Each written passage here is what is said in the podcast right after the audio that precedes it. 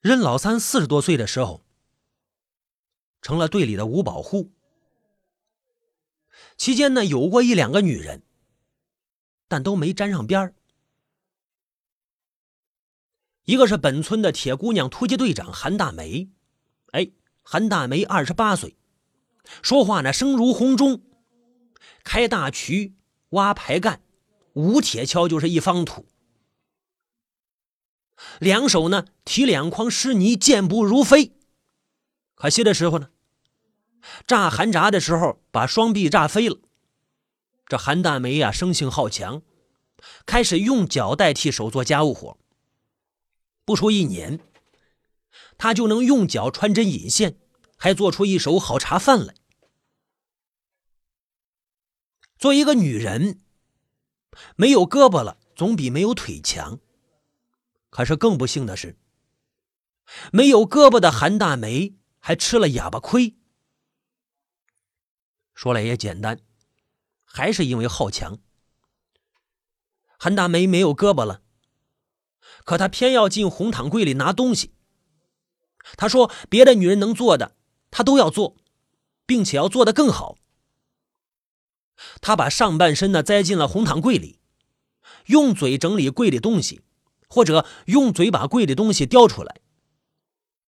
事情就出在一个后晌，家里人下地了，他把自己拦腰折断，栽进了红糖柜里。用嘴叼着一只碗，舀面粉。一个人从门上进来，在门后的水瓮里舀了一瓢水喝了。哦，他以为是他兄弟，又偷懒了，回来歇晌。接下来的事情谁也没料到，他的裤子被人一把拽下来。哎，他想直起身子，可是因为没有胳膊，使不上劲儿。等他的上半身从红毯柜里折腾出来，家里除了他，空无一人了。大闺女吃了这样的亏，也没有第二个人看见，按说也就认亏了。可是韩大梅不干，顾不得提起裤子，磕磕绊绊的从房上一侧土房梯上了房，他四处张望。看有没有男人在村子里走动，或者呢，有没有路过村子讨水喝的人跑出村口？可是村子里安静慵懒，除了狗吊着舌头，一点动静都没有。于是呢，泼辣的韩大梅就搁就在房顶上，啊，因为他的裤子呢还堆在脚面上，啊，破口大骂。他骂的内容大概就是呀，谁要是搞了他，就让他头顶生疮，脚底流脓，中间那一节得黑霉。黑霉就是蜜子的一种病毒，穗子通体，发霉变黑，像一节腐朽的木炭。那不出一晌，韩大梅被人糟蹋的事儿传遍了全村了。一残疾女人，又坏了名声，不好出家了。田队长就想到了任老三，队长就说了：“啊，这样的便宜哪儿去捡呀？一活灵灵大闺女，除了没有胳膊，别地方那都是七仙女儿。”任老三呢，扫着头，那没有胳膊比没有腿还糟糕呢。任老三其实不是嫌韩大梅没有胳膊。他就是想说啊，让人不明不白搞了，咋还能叫大闺女？田喜真想上去扇他一个饼。田喜说：“人家要是有胳膊，你连人家毛腥气都闻不着。我这是把你死马当活马医了。你要不是我树林子村的人，我尿都不尿你。”看着队长生气了，任老三说：“那。”那试试，咋试？田喜瞪了眼睛。那任老三就说：“新社会了吗？处一下没？”切！孔老二温揍揍的，给你一个月的时间，赶紧下聘礼。心里有了这档子事儿啊，任老三没事了，就学摸着往韩大梅家里去。正是一个晌午，他提了两只新做的板凳进了韩大梅家。韩大梅呢，正在一头雾气的蒸馒头。他坐在锅台上，用两只脚揉了面放进了笼屉里。啊，任老三很有眼色，就往炉膛里添添柴火。功夫到了，一接锅，馒头黄了。任老三就嘻嘻的说着：“嘿嘿嘿嘿，哎，你坐锅台上肯定是放了个屁嘛！”一句话惹了韩大梅，他就说呀：“任老三这人瘸子的屁股邪门儿，他宁可嫁给孙二流，也不嫁给任老三。”哦，孙二流是村里刚死了的一个后生，家里正急着找冥婚。啊。这是韩大梅，还有一个是从梁外逃荒来的一个女人，带着一孩子。看着这个女人长得周正，田喜呢就领到任老三家里。那这个你也试试。河套呢有个俗语说：“外来户，胶皮肚。”这个女人是照实了，不把自个儿当外人，做了干烙饼，做了酸捞饭。甩开腮帮子吃，到了天黑呢，搂了他的孩子，盖了老皮羊袄，呼呼大睡。就这样不知所有人的待了半个月，任老三下工回来，人没了，面瓮里的粮食也没了。这渐渐的呢。任老三的家成了孤寡女人的暂且容身之地。那时候啊，河套所有人家都不关门闭户，这任老三的家呢，谁想来就来，谁想走就走，比车马大殿还方便，倒也是红火热闹。说话呢，田喜儿也老了，可是说话在村子里还是一顶一的。他弓着个腰，啊，呲溜进了任老三家里，说：“三儿啊，你这是财主闺女开窑子，不图挣钱，你图痛快啊？啊，你到底是痛快上了没呀？” 任老三呢，嘿嘿干笑着，痛快甚了，骚气都没闻见。哎呦，田喜又摸着山羊胡子，恨铁不成钢的说了：“你看我们社会主义啊，地大物博，幅员辽阔，咋就日下你这个不顶不上用的骚货呢？我也不指望你，我看你这辈子呀，享不上儿孙福了。你赶紧的啊，趁走得动，给自己打上一口棺材。嗯，你是做这个营生的，就不用动。”队里的五保户公益金了，这么多年来村里人对你不赖，你能给队里省点你就省点哎，任老三给自己做了一口棺材，人们看不出来棺材用了啥木材，人们看到的是一口金黄色的泥棺材。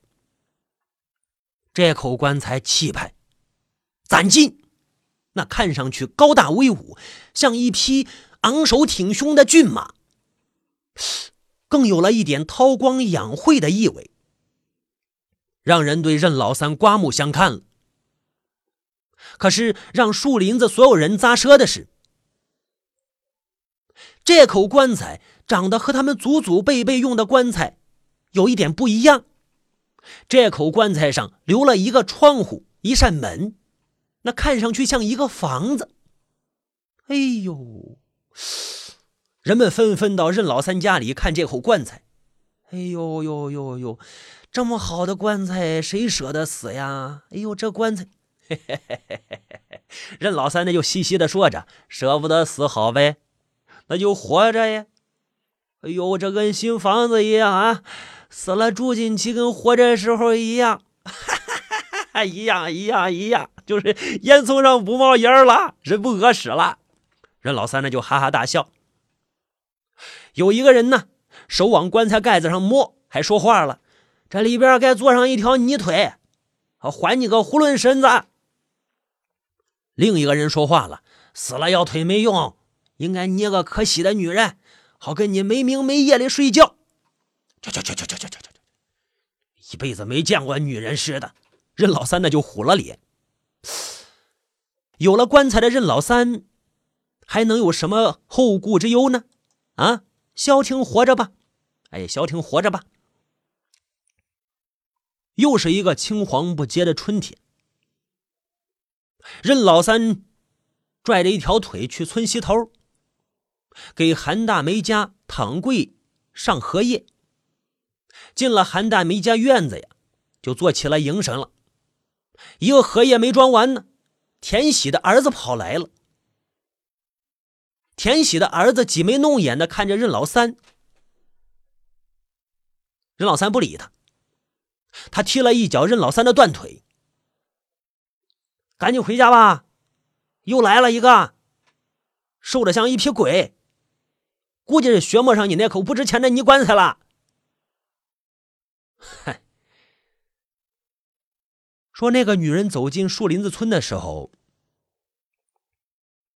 像走过来一只皮影，她晃晃悠悠的，走几步，坐下来挪几步，怀里揣着一个包袱，抱着一捆柴火，那柴火估计是路上捡的，他穿过村子。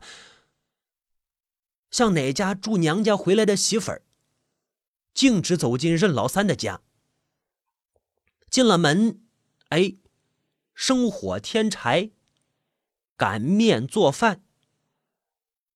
等任老三下工回来，这个女人已经吃饱了，睡在炕头上了，有了均匀的鼾声。任老三看到的只是炕头上一个瘦小的身子。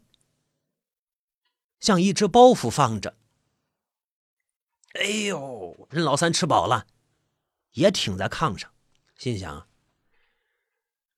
我是个男人，我怕谁嘞？啊，我只有一条腿，一片炕，两只瓮，我怕啥嘞？哎，我怕啥嘞？天快亮的时候，突然听到有叽叽叽的叫声，就在炕上呢。那个女人爬起来，嘴里呢“啾啾啾”叫着，把两只小毛鸡放进手心里，哎，亲着。哟，这女人还带了两只小鸡来。女人溜下炕煮酸粥，她性子急，把炉膛里的火呀吹得扑扑的，搅酸粥的时候羞羞的喘气。饭碗端在炕沿上时，已经是气喘吁吁了。哎，任老三喝了两碗酸粥，一碗是咸的，一碗是甜的。舔碗沿的时候就想啊，家里没有糖啊。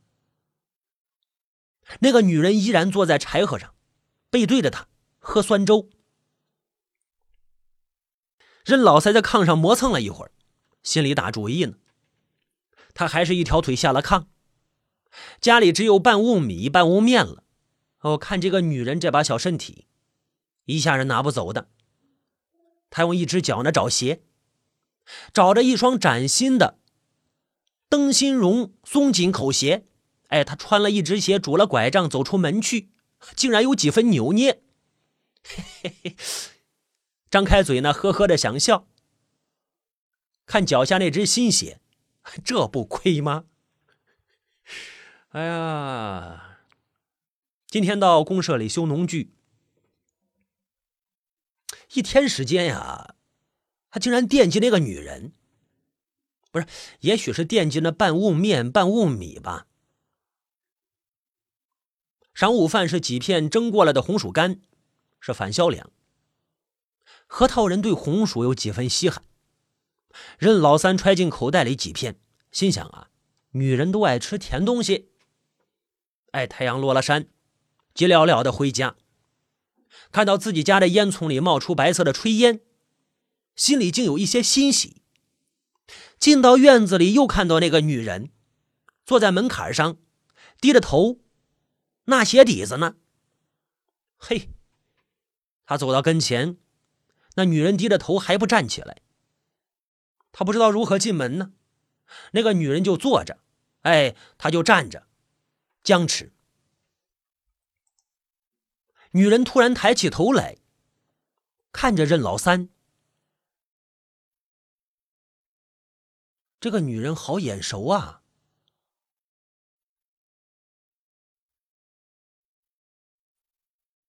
任老三红了脸。女人扬起脸盯着他看，嘴里渗出了泪水。改花你是改花女人的脸伏在了臂弯里。任老三甩掉拐杖，跌坐在改花跟前。改花，三哥，改花，三哥，改花，你咋瘦成这样了？三哥，你那腿哪儿去了？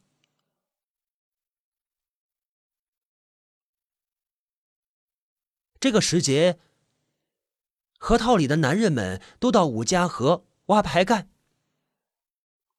村子里只剩下女人娃娃。没有男人的村庄是谨慎的。天一黑，女人高一声低一声的唤自己孩子回家，拴门，吹灯，一天的日子风一般的走了。任老三的热炕上。一个枕头，一个枕头上两个脑袋，像当年任老三的爹娘一样。他们什么也不做，只是头对头，嘴对嘴，说着没完没了的话。